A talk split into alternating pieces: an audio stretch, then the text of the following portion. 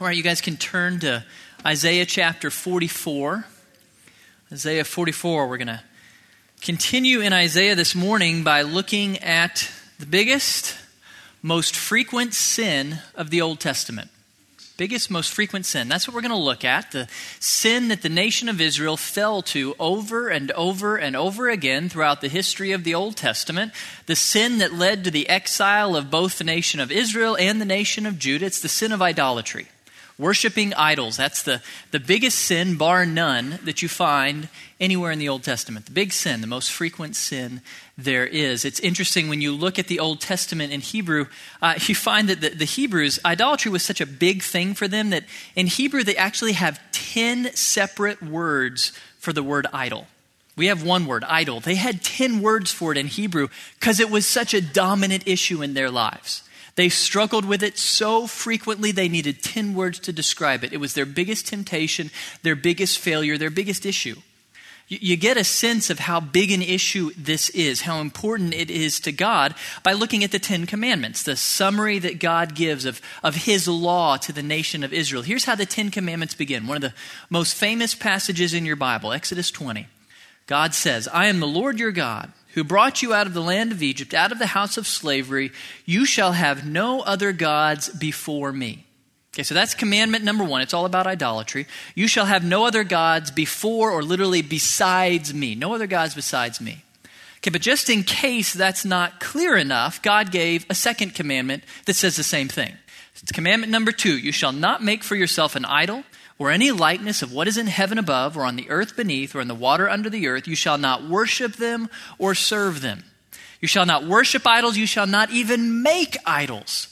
God wanted to be very clear about this whole idolatry thing. He was about as clear as he could be in prohibiting it. He took the first two of the Ten Commandments. One fifth of the summary of the whole law is dedicated to this one sin, right there at the beginning big deal to God, this issue of idolatry. He really could not have been any clearer in his prohibition of idolatry, and yet this is the sin, commandments number one and two, that the nation of Israel will struggle with all through the Old Testament. They'll fall to idolatry over and over again, even after God warns them, even after He disciplines them, over and over again, they fall to idolatry. Why is that? Why did the nation of Israel have such a hard time kicking the habit of idolatry? Worshipping little idols of wood and metal. It sounds absurd to us. We don't do that. Why did they struggle so much with the temptation to worship idols?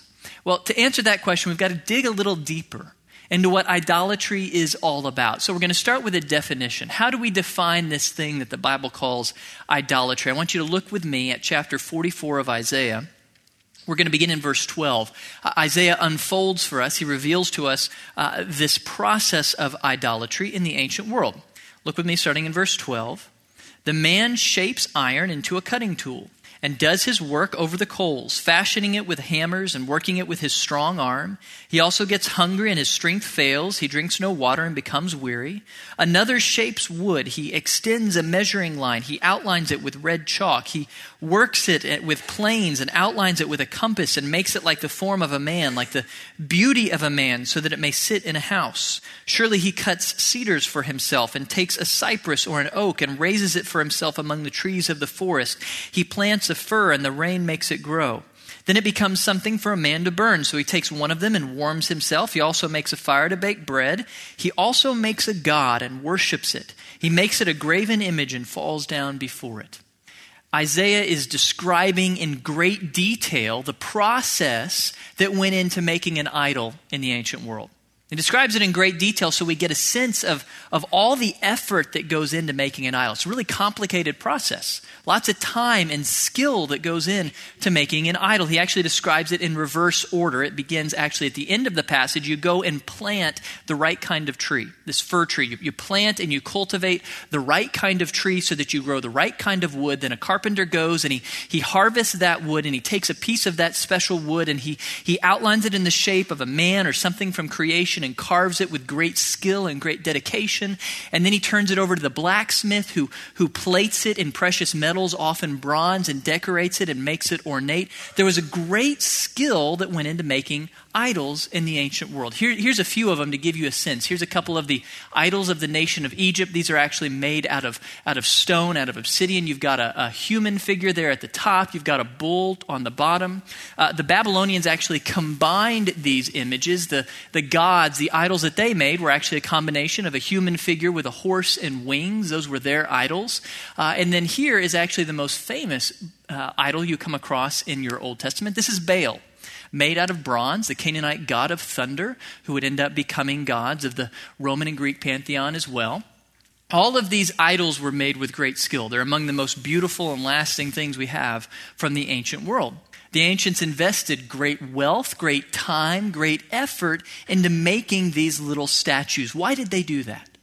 Why did they pour such effort into these things? Because they believed if you took the right materials and you practiced the right craftsmanship and then you did the right rituals, you could coax a God to come live in your idol. That's what idolatry is all about. Idols are little houses for the gods. It's a residence for a god. If you do it the right way, with great effort, with great skill, investing in it great wealth, you could lure a god to live in your idol. And, and that was a, a fortunate thing because then your idol sits in your house. You can communicate with your God. You can please your God. And, and hopefully, as a result, you can receive from your God the, the things that you want in life, the things that you need in life. And you please your God, your idol, by making sacrifices to it. So they would pour out wine to their idol, they would put out food for their idol. They would sacrifice bulls and goats to their idol. They would give money to their idol's temple. Uh, and if you really wanted to get the attention of your idol, you'd do what so many people in the ancient world did you would go kill one of your children as a sacrifice to your idolatrous God. There was no limit to what the ancients would sacrifice in order to please their gods and get what they want. That's how idolatry works. You sacrifice to please your God so that hopefully you'll get what you want. Now, they had a problem. In the ancient world, most people practiced pantheism. That's the belief that there are countless gods in everything. There are gods everywhere in every place, and, and there's different gods of different geographic regions. Each nation has its own god, each city, each town has its own gods. And, and there's different gods that rule over different realms of life. There's gods for war, there's gods for wealth, there's gods for health, there's gods for weather, and for crops, and for sex, and for t- fertility. For everything, there's a God. And so, if you wanted to live a fully blessed life in the ancient world, you needed to worship many gods. That, that's how idolatry works. You worship many gods so that you can get all the things that you wanted. And that's where Israel really struggled. The nation of Israel never had a problem with worshiping Yahweh, the God of the Bible.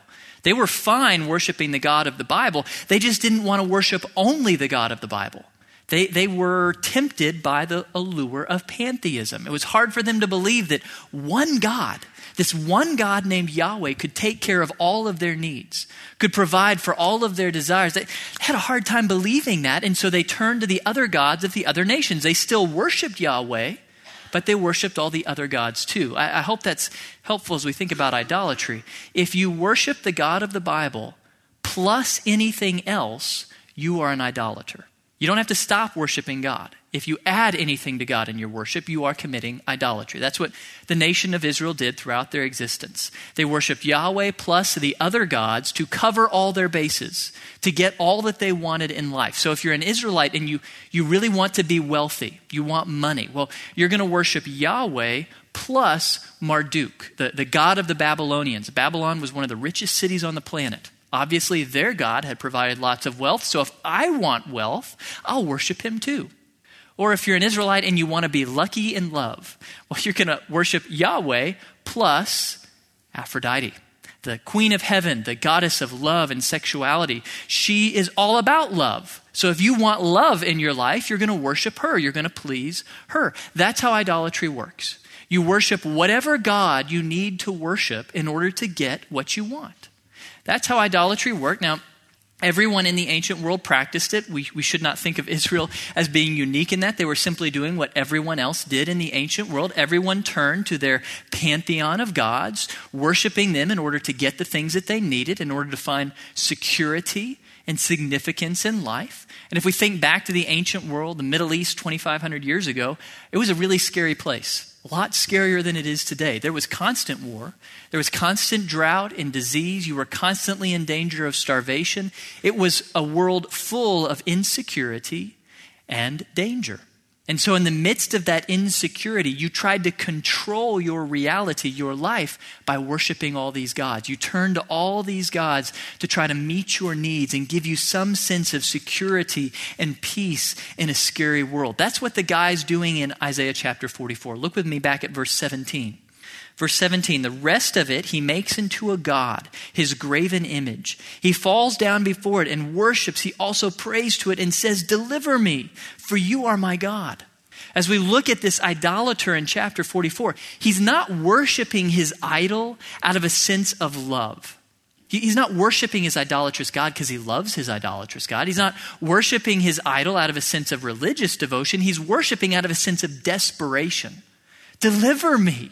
I'm turning to my idol as my last best hope to gain the security and joy and significance and satisfaction I crave in life. That's how idolatry works. I turn to my idols to try to control my world and provide the things that I need, the security I need and the prosperity I crave. That's idolatry. Now, it's tough for us as a modern audience to read chapter 44 and not think in the back of our minds, Wow, what an idiot. This guy actually believes that a, a little statue made out of stone or wood is going to deliver him, that it's going to give him the things that he needs, the things that he wants. What a dolt. How dumb do you have to be to worship a piece of wood thinking it will give you what you want and need in life? We're too intelligent for that, aren't we? We're too smart to fall to idolatry. We're above that, aren't we? Well, let's think about that for a moment. Let's think about what is idolatry really all about? What's really going on in idolatry? Is it really about little statues of metal and wood? Well, no. When you look at what motivates this guy to worship, it's really not about the statue. What is it about? It's about something deeper than that. Look at what God says in the book of Ezekiel Son of man, these men have set up their idols in their hearts. Idolatry in the ancient world, idolatry at all times, is really not about little statues made out of wood or stone. It's about the human heart. The human heart is the, the seat of our affections, of our devotion. Idolatry is not about little statues, it's about what we care about most, about what we place our trust in, what we worship, what we devote ourselves to. Idolatry is an issue of trust and worship. That leads me to this definition. Here's how I would define idolatry scripturally idolatry is when I give anything that is not God the trust and devotion that belongs to God alone. It's when I give to anything my affections, my worship that belongs to God alone. Idolatry is when I seek from anything the things that only God can provide. Uh, I, I, like how, uh, I like how it's put by Thomas Oden. One has a God when a finite value is worshiped and adored and viewed as that without which one cannot receive life joyfully. It's one of the best definitions I've seen. An idol is something that you believe. You can't have joy in life without that. If you have something or someone in your life other than God that you believe is key to your joy, is essential for your satisfaction and security in life, then, then you are by definition an idolater. You have put something on the same plane as God. You are trusting in something for joy, for significance, for security that only God can provide. That is, by definition, idolatry. If it's something you already have or someone you're already in relationship with, then idolatry expresses itself by a fear of letting them go. You can never lose that thing or that person because they are key to giving you security and significance and value in life. Or if it's something or someone you don't have, then, then idolatry is expressed by the longing for that thing. I must have that thing or that person. If I could only be with them, if I could only have that achievement, then I would be fulfilled. Then I would be satisfied. That's idolatry.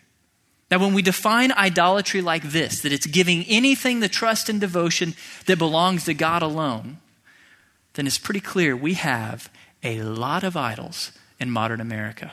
Let me give you just a few. This list is not by any means comprehensive. First, money and possessions. We live in a nation that idolizes money and possessions.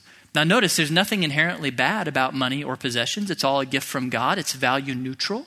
And yet, money becomes an idol, wealth becomes an idol when we begin to pursue it as our priority in life.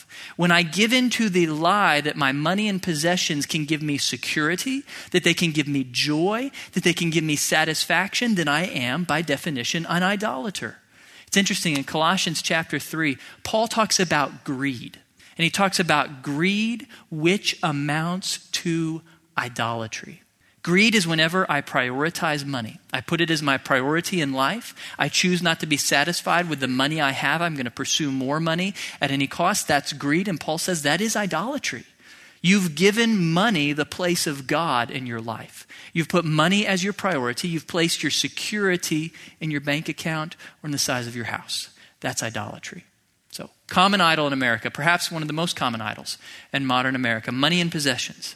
Second, love. Love is a really good thing, right? Love of another person. Uh, really good thing, but can easily become an idol.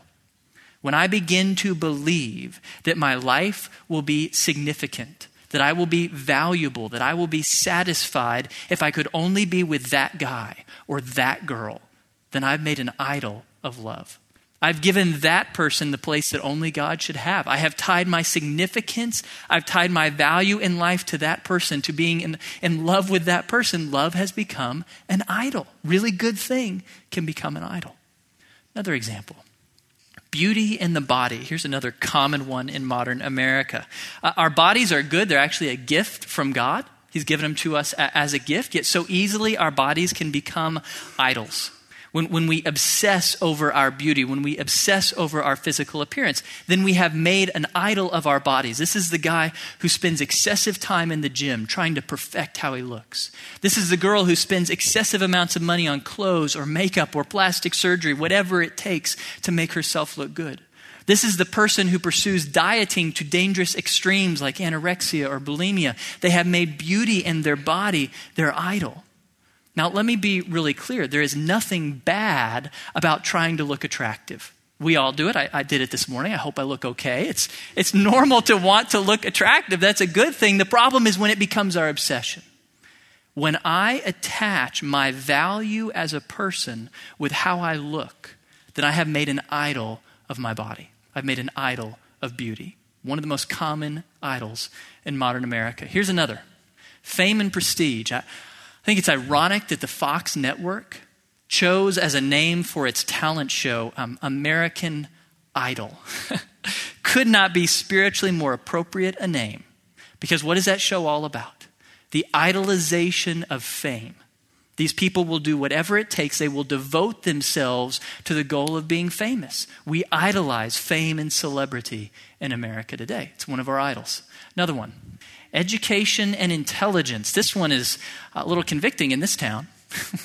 we live in a university town. Most of you are here to pursue education and intelligence. That's why you live in College Station. Uh, these are good things, education and intelligence. Hopefully, you are all educated and intelligent. And yet, so easily, especially in a town like this, they can become a source of idolatry. When my significance as a person, when my security in who I am is tied to my education or my intelligence, then I've made an idol of it.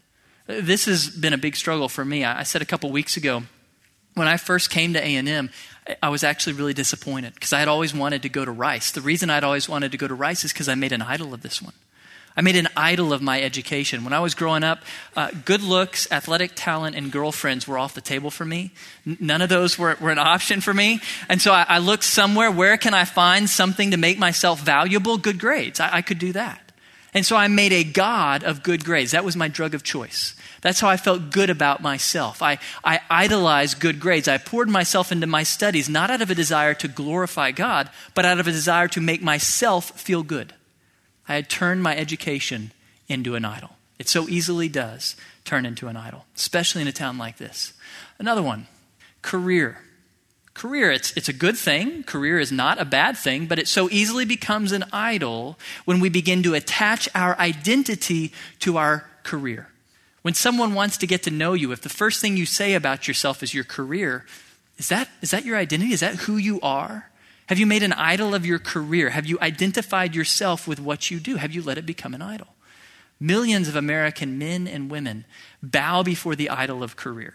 They'll sacrifice their family, their health, their time with the Lord, anything for this idol. Very common idol in America. Another one hobbies. Sports, crafts, music, art, uh, hunting, fishing, all of these things that are good, that are pleasurable distractions, they can become idols when we orient our lives around them. Uh, this is the guy who dreams all week about playing golf on Saturday. This is the, the woman who spends all of her free time devoted to her craft. This is the guy who orients his life around hunting season. This is the woman who identifies herself, finds her value through her music and her art. All of those things are good, but when they become the center of your life, when they become key to your satisfaction, your joy, your meaning in life, then you've made an idol out of that hobby. Very common. Political and social causes. When my political cause, when my social cause becomes my key to making the world a better place, when I place all of my hopes in that political cause or that social cause, then it's become an idol. I have allowed a political or social cause to take the place of God, who is the only hope for making the world a better place. Now, that doesn't mean that politics or social causes are bad, but when they take the place of God in our affections and in our devotion, then they become an idol. Another one ministry. This is a surprising one. If you would think anything in our lives is immune to the temptation of idolatry, you'd think it's ministry. It's serving God, after all. How can that be bad? Well, ask any of us who have been in ministry for a while.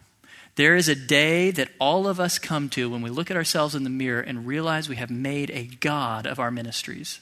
That we're no longer doing ministry to glorify God, we're doing it so that we feel valuable, so that we feel important, so that we feel significant to you. It's become an idol. Ministry so easily becomes an idol when we're not doing it for the glory of God, we're doing it for the glory of us. Very common idol. Finally, I, have probably stepped on a lot of toes. In case I haven't stepped on your toe, here's one last one. Steps on pretty much every toe in the room family. The family. I think this is one of the most common idols in evangelical Christian America. We know the family is an important thing. The Bible is very clear about that. God thinks a family is extremely important but it's not the most important thing in my life. God is. God is more important than my family. And yet, so many Christian Americans are putting their families as their top priority in life. Life is all about my family. It's all about meeting the needs and the desires and the wants of my family. That's what dominates my life. Then your family's become your idol. If you care more about pleasing your family than pleasing God, then your family's an idol.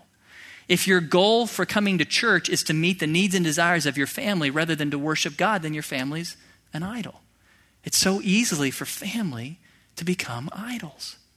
Now, I think what this is helping us see is that often idols are not bad things. In fact, there's nothing on the board that is an inherently bad thing.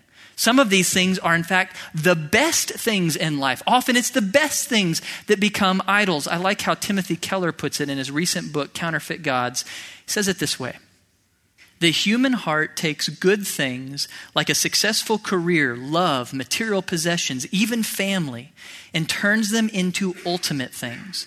Our hearts deify them as the center of our lives because we think they can give us significance and security safety and fulfillment. We think that idols are bad things, but that is almost never the case. The greater the good, the more likely we are to expect that it can satisfy our deepest needs and hopes.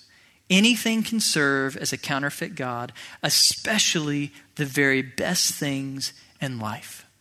Good things always make the best idols. The better the thing in your life, the more likely you are to idolize it the more you, likely you are to put it at the center of your value, of your significance. Now, we look at this list and we realize we are no better than the guy in chapter 44. We are as prone to idolatry as the ancients were. We struggle with idolatry just like they did. Looking again at Timothy Keller's book, here's how he puts it Our contemporary society is not fundamentally different from these ancient ones. Each culture is dominated by its own set of idols. Each has its priesthoods, its totems and rituals. Each one has its shrines, whether office towers, spas and gyms, studios, or stadiums, where sacrifices must be made in order to procure the blessings of the good life and ward off disaster. What are the gods of beauty, power, money, and achievement but these same things that have assumed mythic proportions in our individual lives and in our society? We may not physically kneel before the statue of Aphrodite but many young women today are driven in depression and eating disorders by an obsessive concern over their body image. We may not actually burn incense to Artemis, but when money and career are raised to cosmic proportions, we perform a kind of child sacrifice, neglecting family and community to achieve a higher place in business and gain more wealth and prestige. In ancient times, the deities were bloodthirsty and hard to appease. They still are today. We are just as prone to idolatry as they were. We are no better than the foolish man in chapter 44 who's kneeling down before a piece of wood. We are idolaters at heart. Idolatry is alive and well in modern America, as it has always been. Idolatry will always be a problem for the human race until Christ returns. And Paul tells us why. Romans chapter 1, verse 25, he says, For they exchanged the truth of God for the lie and worshiped and served the creature rather than the creator who is blessed forever. Amen. Paul is talking about the bent of all human beings. All human beings worship creation rather than the creator by nature. We do it because we are all deceived by the lie of idolatry. I love how Paul puts it. Idolatry is not a lie among many, it is the lie the first and foremost lie that the human race has fallen to. The lie that says that the things of this world can satisfy me better than God can. That's what idolatry is about. I'm turning to the things of this world for satisfaction rather than to God. That is the lie of the human race. We all fall prey to it. We are all tempted by that lie. We are all tempted towards idolatry. We're no better than the guy in chapter 44. We're just like him. We just worship different idols. Our idolatry looks a little different today, but it's the same thing at heart. And so, if all of us struggle with the temptation towards idolatry, if that's an allure to all of us, then let's ask the second question What happens if we give in? What happens if we choose to worship the things of this world? What happens if we commit idolatry? That's actually the predominant thing that Isaiah wants to tell us about in chapter 44. His big idea is laying out for us in clear terms the devastation that results from idolatry. Whenever you give yourself to idolatry, these are the four things that Isaiah wants you to understand will happen to you. These are the four things that idolatry will bring into your life. Reason number one to avoid idolatry. When you worship idols, you are offending your one and only Savior. Look with me at verse 6. Back at verse 6. Thus says the Lord, the King of Israel and his Redeemer, the Lord of hosts I am the first and I am the last, and there is no God besides me. Who is like me? Let him proclaim and declare it. Yes, let him recount it to me in order from the time that I established the ancient nation and let them declare to them the things that are coming and the events that are going to take place. Do not tremble and do not be afraid. Have I not long since announced it to you and declared it? And you are my witnesses. Is there any God besides me? Or is there any other rock? I know of none. Notice in verse 6 how God multiplies these names, these titles for himself. He says of himself, I am Lord, all with capital letters. That's Yahweh. That's the covenant name of God. I am King of Israel. I am Redeemer. I am Lord of hosts, Yahweh of armies. I am the first and I am the last. All of these names, these titles for God, God is multiplying them together to help us see that there is no one like him. That he is great, that he is above everything else, that he is incomparable. They drive home the point at the end of verse 6 there is no God besides me. He repeats that in verse 8. There's no rock besides me. I am the only God you can count upon. I am the only God who can give you peace, who can give you joy. I'm the only God who can deliver you. That's the, the message of the gospel that we preach. The gospel is the good news that there is a God who exists and he is the Savior of the whole world. That all human beings are lost in sin. We cannot save ourselves. And so, in grace, the one true God sent his Son, Jesus Christ, to live a perfect life and then die as a sacrifice for our sins. That's how he provided salvation for us. And all we have to do is simply receive that gift, simply believe that Jesus died for your sins and rose from the dead, and God gives you salvation freely. He is the one and only source of salvation for the world. And for those of us who have received that salvation, we are forever saved. We will for sure spend eternity with God. And yet, every day of our lives, God remains our only source for joy and peace and hope and love and significance. He is the only one who can provide us these things. So, what a bad idea to turn our backs on our one source of everything good in life and instead run after our idols. That's what idolatry is. It's the choice to turn your back on the God who can provide everything you need and run after empty idols. That's idolatry. Israel didn't understand that. Israel thought that they could stay good with God, they could stay in His good graces by worshiping Him, while at the same time worshiping all these idols and covering their bases. But God doesn't play that game. God will be worshiped alone. You are worshiping God alone, or you are not worshiping God at all. You are depending upon God alone for security and significance in life, or you are forfeiting the only source of security and significance you can have. When you choose idolatry, you're choosing to turn your back on the one person in the universe who can actually give you what you need. That's the tragedy of idolatry. It cuts you off from fellowship with the one person who can give you what you really need and really want in life. That's the first reason that idolatry devastates us. Second reason, idolatry makes fools of us. Look at verse 9. Those who fashion a graven image are all of them futile, and their precious things are of no profit. Even their own witnesses fail to see or know, so that they will be put to shame. Isaiah wants us to understand the result of idolatry is always shame. Either in this life or the next, the person who worships idols will one day feel ashamed. Now, it's easy for us to think of that uh, when we see this guy in chapter 44. Yeah, he's going to be ashamed because he's worshiping a piece of wood. He looks silly, he looks foolish. And yet, we actually look just as foolish. When we worship wealth, fame, beauty, career, we're just as foolish as he was. I think all of us one day are going to stand before Jesus, and since we've all struggled with idolatry, every one of us is going to stand before Jesus, and we're going to see how awesome He is. We're going to see how beautiful and splendid and majestic and glorious Jesus is, and then we're going to remember back to the idols we worship here on earth, and we're all going to feel ashamed.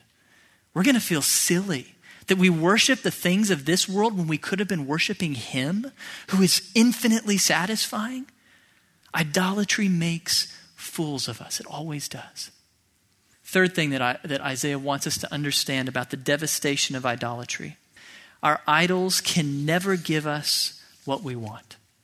We worship idols because we believe that they can give us the things that we need and the things that we want. And Isaiah wants us to understand your idols can't do that. It's not within their power to give you what you need or what you want. Your idols are always limited by their makers and by their materials. This is a big uh, point of the chapter. Look with me, uh, starting in verse 10. Isaiah says, Who has fashioned a God or cast an idol to no profit? Behold, all his companions will be put to shame, for the craftsmen themselves are mere men. Let them all assemble themselves. Let them stand up. Let them tremble. Let them together be put to shame. Isaiah is saying your idol is limited by its maker. All idols are man made.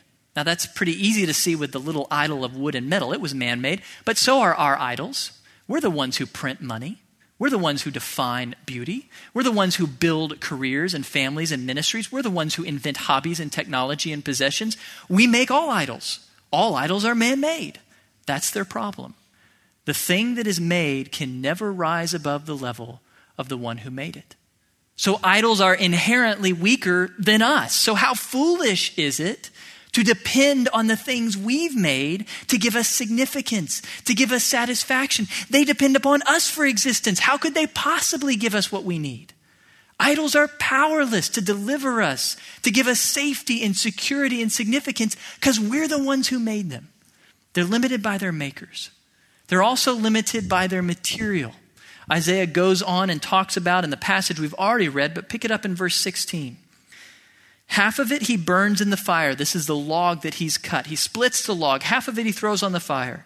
Over this half he eats meat and he roasts a roast and is satisfied. He also warms himself and says, Aha, I am warm. I have seen the fire. But the rest of it he makes into a god, his graven image. He falls down before it and worships. He also prays to it and says, Deliver me, for you are my God. These verses drip with irony. The material that he's about to make a god from, he just burned on the fire. It's nothing more than coals and ashes now, and he expects to worship it? He thinks that wood's going to deliver him? There's nothing special about that wood. There's nothing magical about it. There's nothing permanent about it. Half of it's now gone. It's ash, it's coals. So it is with all idols. Idols are made of the things of this world, of this finite, decaying world. That's what goes into idolatry. It does not last, it cannot last. Let me give you just a couple examples from our common idols wealth. If the last two years have taught us anything, it's that you can't count on wealth, even in its safest forms like real estate. We thought that would never go down. We were wrong. Can't count on wealth. It's finite, it's fleeting. How about beauty? We in America spend an unconscionable amount of money trying to improve and maintain our beauty, and yet it is futile. Age is stealing beauty from every one of us. There's nothing we can do about that because beauty is fleeting. All of our idols are fleeting. All of our idols are made from the limited materials of this world. They cannot help us. They cannot give you the security, the hope, the peace, the significance that you crave because idols are made by us from the things of this world. They are inherently limited and finite. If you place your faith in your idols, you will be disappointed. You will be actually, verse 11, notice verse 11. If you put your hope in idols, then you should be afraid. You should tremble. Because in your moment of need, your idol's going to let you down. It's not going to come through for you. It can't. Your idol can't provide what you're counting on it to provide. Idols are an empty promise. That's the third reason to avoid idolatry. Fourth reason, because idolatry blinds and enslaves us. Look with me at verse 18.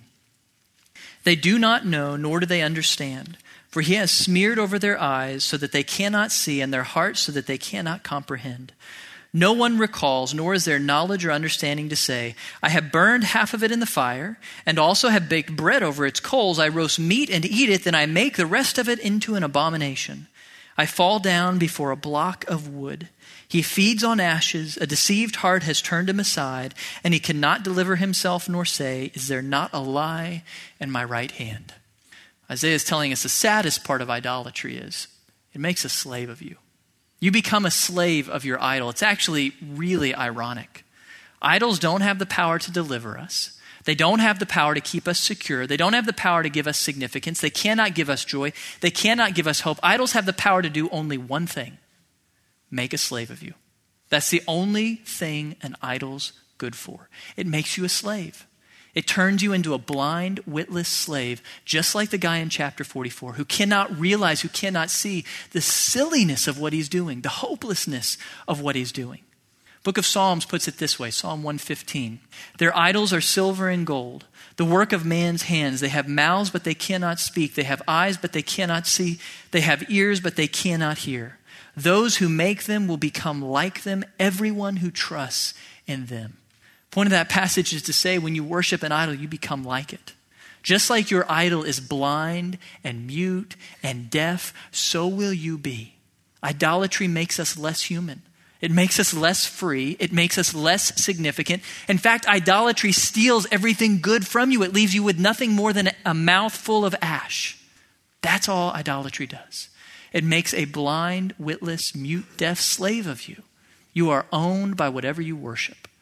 When you worship idols, when you give yourself to the things of this world, when you pursue the things of this world as your ultimate priority in life, it will make a slave of you. It will make you blind and witless, a fool just like the guy in chapter 44.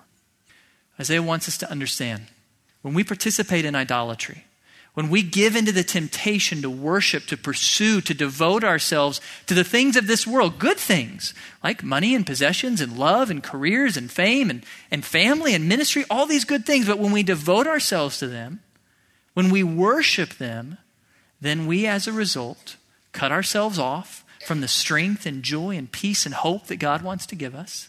We make fools of ourselves. We won't end up getting what we hope for. And in the end, we become slaves. We become slaves of whatever we worship. Idolatry is devastating. It devastates anything it touches. It destroys our lives when we worship the things of this world. So, idolatry is devastating, and every one of us struggles with it. That's what we've concluded this morning.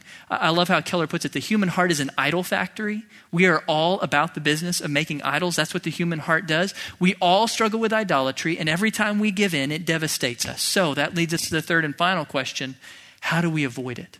How do we resist this innate temptation to worship and prioritize the things of this world?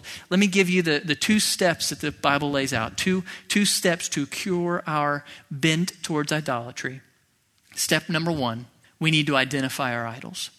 Out of the whole host of idols that our culture worships, what are the particular ones that we each individually worship? What are the ones that we're tempted by? I think the easiest way to figure out what your idols are is to ask yourself a couple questions. Question number one What are my greatest desires in life other than God? What are the things I most crave, that I most want to have? These are often the content of your daydreams. When your mind just shifts to autopilot, whatever it wanders to, whatever it focuses on, that person, that thing, that's likely your greatest desire. Whatever you must have to be content in life, to be to be significant, to be fulfilled, that, that is probably one of your idols. So that's the first question to ask. What's your greatest desires other than God? Second question, what are your greatest fears in life? What do you most fear losing in life? A person or a thing or, or some status that if you lost that, life wouldn't have meaning for you anymore. Life would be insignificant. It would be unsatisfying if you lost that thing. The answer to either one of these questions is likely what you're going to struggle with worshiping as an idol. So, whatever it is in your life, it's going to help you identify those things that you are tempted to turn into idols. They're probably good things. Your list here probably includes very good things that God wants you to have in your life, but those are going to be your temptations to idolize. And so once you have identified your idols, next step is to confess them to the Lord. Just be honest with him, he already knows. But take it to the Lord and confess, God, I'm wrong in this. I have put this in the place of you. I have devoted myself to this rather than to you, or even beside you. That's not okay. Nothing can be equal to you. God, please forgive me. Confess it to the Lord, and then practice awareness. When you feel your mind spending too much time thinking about that thing or that person, it's time to back off a bit. It's time to go to the Lord and say, Lord, I'm being tempted to prioritize this thing, to make this thing into an idol in my life. Watch out for that. Practice awareness. That's the first step. Identify your idols, confess them to the Lord, practice awareness. Second step, pursue the one true God. That's actually Isaiah's solution to the problem of idolatry. Look at verse 21. This is God speaking in verse 21. He says, Remember these things, O Jacob and Israel, for you are my servant. I have formed you, you are my servant. O Israel, you will not be forgotten by me. I have wiped out your transgressions like a thick cloud, and your sins like a heavy mist. Return to me, for I have redeemed you. The point that the Lord is making here is if you want to turn from idols, fix your eyes on me. The cure for idolatry is to fill your mind with God. That's, that's the only sure cure for idolatry. If you fill your mind with the beauty and glory and splendidness of God, then all the idols of this world seem small in comparison. If you will fill your mind with the glory of God, then, then idols will lose their hold on you.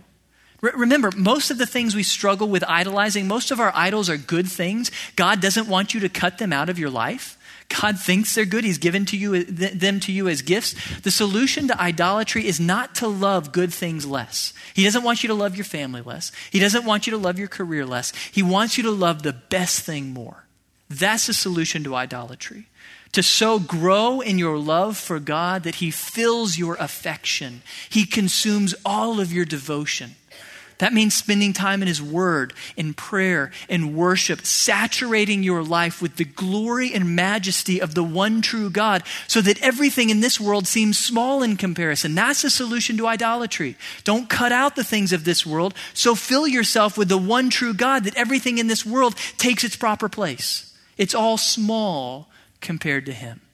That's how we fix idolatry by pursuing as first and foremost in life the one true God. Now, we're going to do that this morning by celebrating communion together.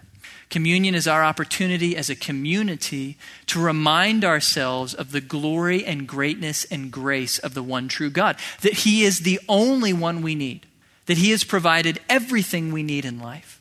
Now, as the men gather and, and get ready for communion, before they actually pass the elements, I'd like you to take the next minute I'd like you to just go silently with your eyes closed before the Lord. I want us all to take this time individually to go before the Lord and prayerfully ask Him, What are our idols?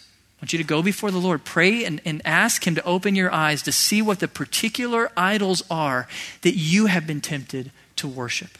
So let's each go before the Lord now and ask Him to identify our idols.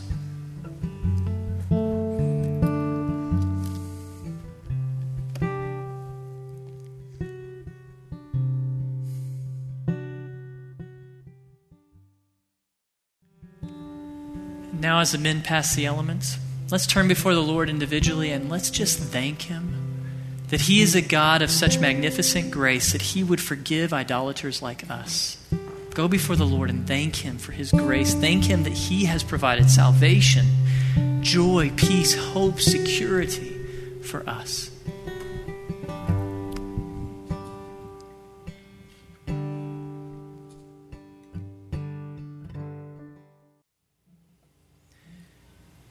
1 Corinthians chapter 11. For I received from the Lord that which I also delivered to you that the Lord Jesus, in the night in which he was betrayed, took bread, and when he had given thanks, he broke it and said, This is my body, which is for you. Do this in remembrance of me. In the same way, he took the cup also after supper, saying, This cup is a new covenant in my blood. Do this as often as you drink it in remembrance of me. Lord God, we come before you this morning very simply just to worship you, just to praise you, Lord. Heavenly Father, thank you for the great and awesome God that you are.